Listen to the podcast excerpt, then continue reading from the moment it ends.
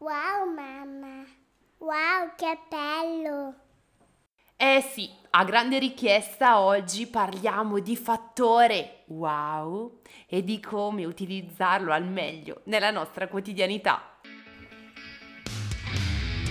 Io sono Elena Cortinovis, educatrice, pedagogista e convinta sostenitrice della disciplina dolce la mia voce ti guiderà anche nei giorni in cui essere genitore è difficile come una montagna da scalare a mani nude.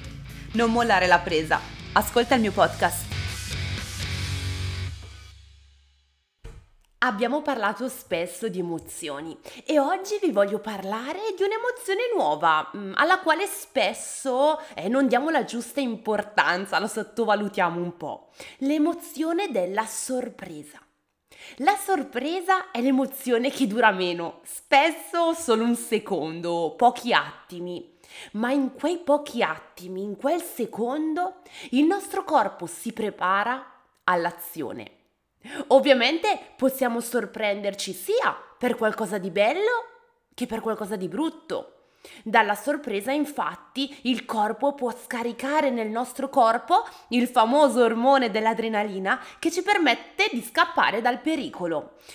Ovviamente ragazzi oggi parleremo dell'emozione della sorpresa come emozione che ci prepara qualcosa di bello, di sorprendente. Quindi oggi non vi voglio assolutamente deprimere, anzi oggi vi vorrò far dire wow quando ho scritto la mia tesi nel 2019 eh, per la mia laurea triennale in scienze dell'educazione, ho legato il fattore wow, ossia quell'elemento che scatena curiosità, voglia di fare nel bambino, quel, um, quel fattore che attiva attenzione, voglia di sperimentare, quel Wow, quando rimani anche tu oggi adulto senza parole, ecco, l'ho legato al Reggio Children Approach.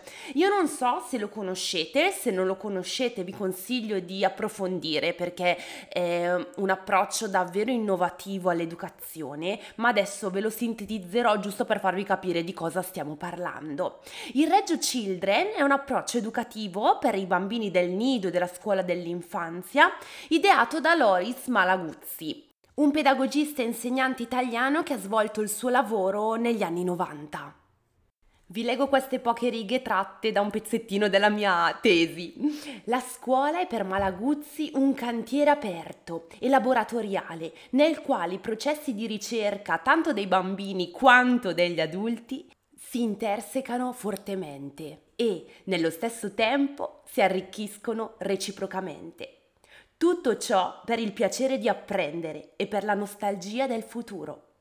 In tutte queste parole meravigliose, forse è meglio che io arrivi al punto, perché uno dei punti fondamentali del Regio Children Approach è l'atelier, da cui partono i progetti creativi di conoscenza. L'atelier, in poche parole, è lo spazio dentro al quale si svolge una determinata attività o proposta e eh, la prima volta che io ho partecipato a un atelier, in quel caso era un atelier di luci e ombre del metodo, ho pensato wow, lo stesso wow che porta i bambini a catapultarsi in queste attività e starci anche nel flow per tanto tempo. L'adulto, o perlomeno io, in quel caso ho pensato anche wow, che figata, il bambino forse no, ma eh, ragazzi veramente eh, l'atelier eh, è un locale veramente in cui vengono esposti materiali, in cui vengono riutilizzati in modo creativo dai bambini per dare vita ai progetti poi di apprendimento. Quindi l'atelier non è solo l'attività, ma è un luogo curato da una figura professionale che è quella dell'atelierista eh, nel quale i bambini veramente sono liberi di imparare. Eh, in questo spazio non ci sono solo strumenti accessori, ma anche carte, tessuti, oggetti di recupero che possono davvero trasformarsi in materiale creativo. Io ve l'ho già detto, ma lo ripeto, se volete approfondire scoprirete un mondo davvero meraviglioso e se vi capita di trovare seminari o di partecipare ad atelier eh, del metodo provateli perché davvero vi faranno dire wow. Comunque, da questa mia esperienza è nato il valore che voglio dare al fattore wow, che è quello di incentivare il bambino alla conoscenza attraverso l'esperienza diretta qualcosa che funziona lasciando che i bambini ne siano protagonisti in modo naturale. E se ci pensiamo, questo è un po' un atteggiamento innovativo rispetto ai metodi, diciamo, del passato, ma che ahimè in alcune realtà sono ancora mm, nel presente, no? Metodi che privilegiano la passività del bambino. Io insegno a te, tu recepisci, ma tu devi stare lì buono, zitto e seduto. E quando addirittura ti dico di giocare, tu devi giocare. Ecco, portare il fattore wow anche nell'insegnamento, quindi portare il bambino in una sorta di libertà assoluta di apprendimento dove io adulto o io professionista o io genitore preparo l'ambiente al fine di insegnarti. Tu sei libero di muoverti nello spazio guidato da me. La mia guida sicura non è l'abbandono del bambino in un posto con dei giochi, ok? Ma qualcosa di più profondo davvero ci insegna tanto e oggi quello che io vi vorrei passare è anche legato all'aspetto di gioco autonomo che forse per il genitore che mi sta ascoltando ha più interesse di tutta la pappardella educativa, ma che mi intrippa un casino, quindi volevo condividere con voi. Eh, cosa facciamo noi genitori, e mi metto anch'io dentro, quando abbiamo bisogno che il bambino giochi da solo? Gli diciamo, dai amore, scegli un gioco e gioca. Mamma mia, hai la cameretta piena di giochi, prendi un gioco e inizia a giocare. Dai, non ci credo che non l'avete mai fatto. Proviamo a immaginarci invece un quadro diverso questa strategia io la consiglio spesso anche in consulenza perché funziona. Immaginatevi un'attività che può essere destrutturata, ormai sarete ferratissimi di gioco destrutturato, se non lo siete andate sul mio blog e cercate gioco destrutturato che trovate 8 milioni di articoli. Immaginatevi dei giochi in mezzo a una stanza coperti da un telo il bambino appena entra in quella stanza non pensa che palle sono ancora i miei giochi, io non voglio, voglio la mamma, ma penserà, wow, cosa ci sarà sotto quel telo? Ma vado a scoprirlo? O mi metto un attimo in un angolino a vedere se questo telo si muove, che magari c'è sotto un leone. Ricordatevi sempre che il bambino ha un pensiero immaginario. Il bambino non vede la realtà come la vediamo noi e questo è meraviglioso e questo è da sottolineare, non da nascondere. Il bambino che si avvicina al telo lo inizia a spostare, ma magari il telo cade un po' più veloce di quello che si aspetta, allora il bambino si allontana.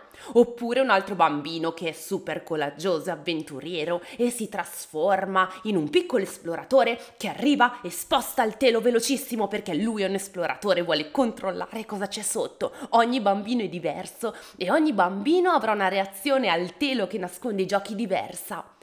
E quei giochi apparentemente banali giochi che magari ha già visto, ma magari non proposti così, prenderanno tutta una nuova realtà.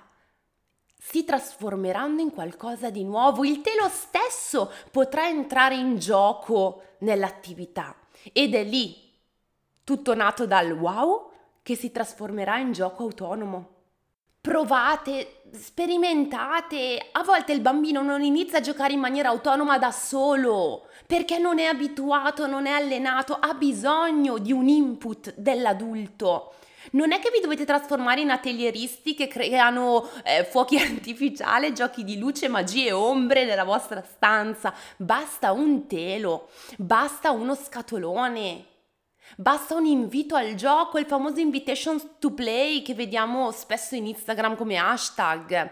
Un gioco proposto in una maniera diversa e innovativa che invita il bambino a giocare e che anche qui vi sottolineo non richiede che l'adulto gli dica prova a spostare il telo, prova a fare così. No, lasciatelo libero. Sarà il bambino, proposta dopo proposta, ad attivare quelle skill, quelle attività, quella propensione che lo porterà a sperimentare, ad andare oltre. E non è questo forse l'insegnamento?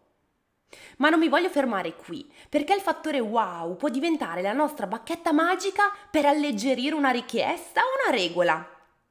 Sorprendendo il bambino che magari si aspetta un tono serio o un'imposizione da parte nostra, lo sorprendiamo con un elemento divertente, una filastrocca, il trasformarci in qualcosa di, di speciale. Renderà quel momento, quella richiesta unica e divertente.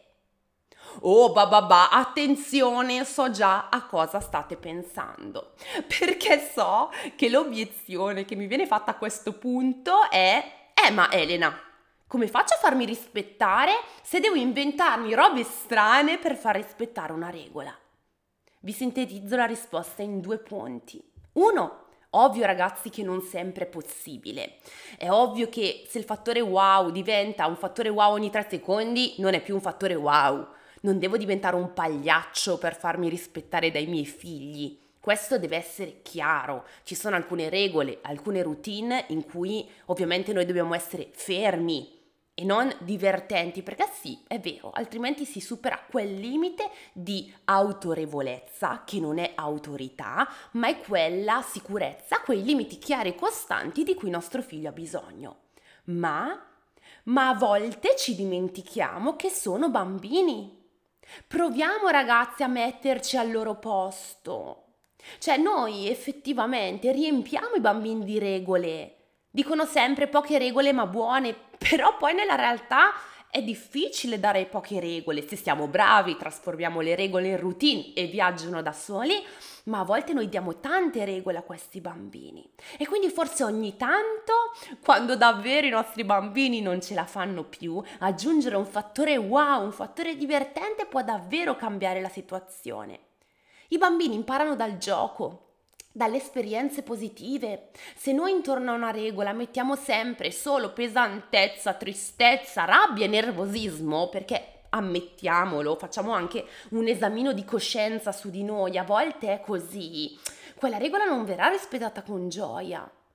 E questo vale anche su di noi io, Elena, rispetto una regola, se chi me la propone empatizza con me, me la fa capire e magari ci mette anche un sorriso quando me la racconta. Un bambino che impara dal gioco e dalle esperienze divertenti, magari quel giorno di lavarsi i denti non ha voglia, ma se lo spazzolino si trasforma in una bacchetta magica che fa scappare tutti tutti i batteri e tutte le carie dai denti, insomma, inventatevi quello che volete, adesso è la prima cosa che mi è venuta in mente, allora Wow, io prendo la mia bacchetta e bidibi di bu, con quattro spazzolate i denti sono puliti. O ancora, se un bambino non ha voglia di camminare e si pianta in mezzo alla strada, tipo cagnolino, mi sono immaginata questa scena. Al posto di iniziare a dire, eh, ma mi avevi detto che avresti camminato, eh, ma insomma, ma adesso cosa faccio? Io in braccio non ti posso prendere, di qua e di là provare a inventarvi che all'improvviso nella strada cresce un albero gigante e voi avventurieri prendete il vostro zainetto e iniziate a esplorare questo tipo fagiolo magico, questo albero altissimo che vi porta in un mondo fatato. Non solo il bambino dirà oh, wow, ma il bambino piano piano inizierà a camminare e non è una presa in giro non è una presa per il culo del bambino per cui Elena mi dici che non si dicono le bugie e poi mi dici di inventarti che nasce il fagiolino magico in mezzo alla strada. Questo è guardare il mondo con gli occhi di tuo figlio. Questo è ricordarti che lui vive nell'immaginazione, nel pensiero divergente, in tutto quello che poi in età adulta noi perdiamo, perdiamo perché dobbiamo essere seri, perché ci dobbiamo far rispettare, perché ci dimentichiamo che tutto nasce dal gioco.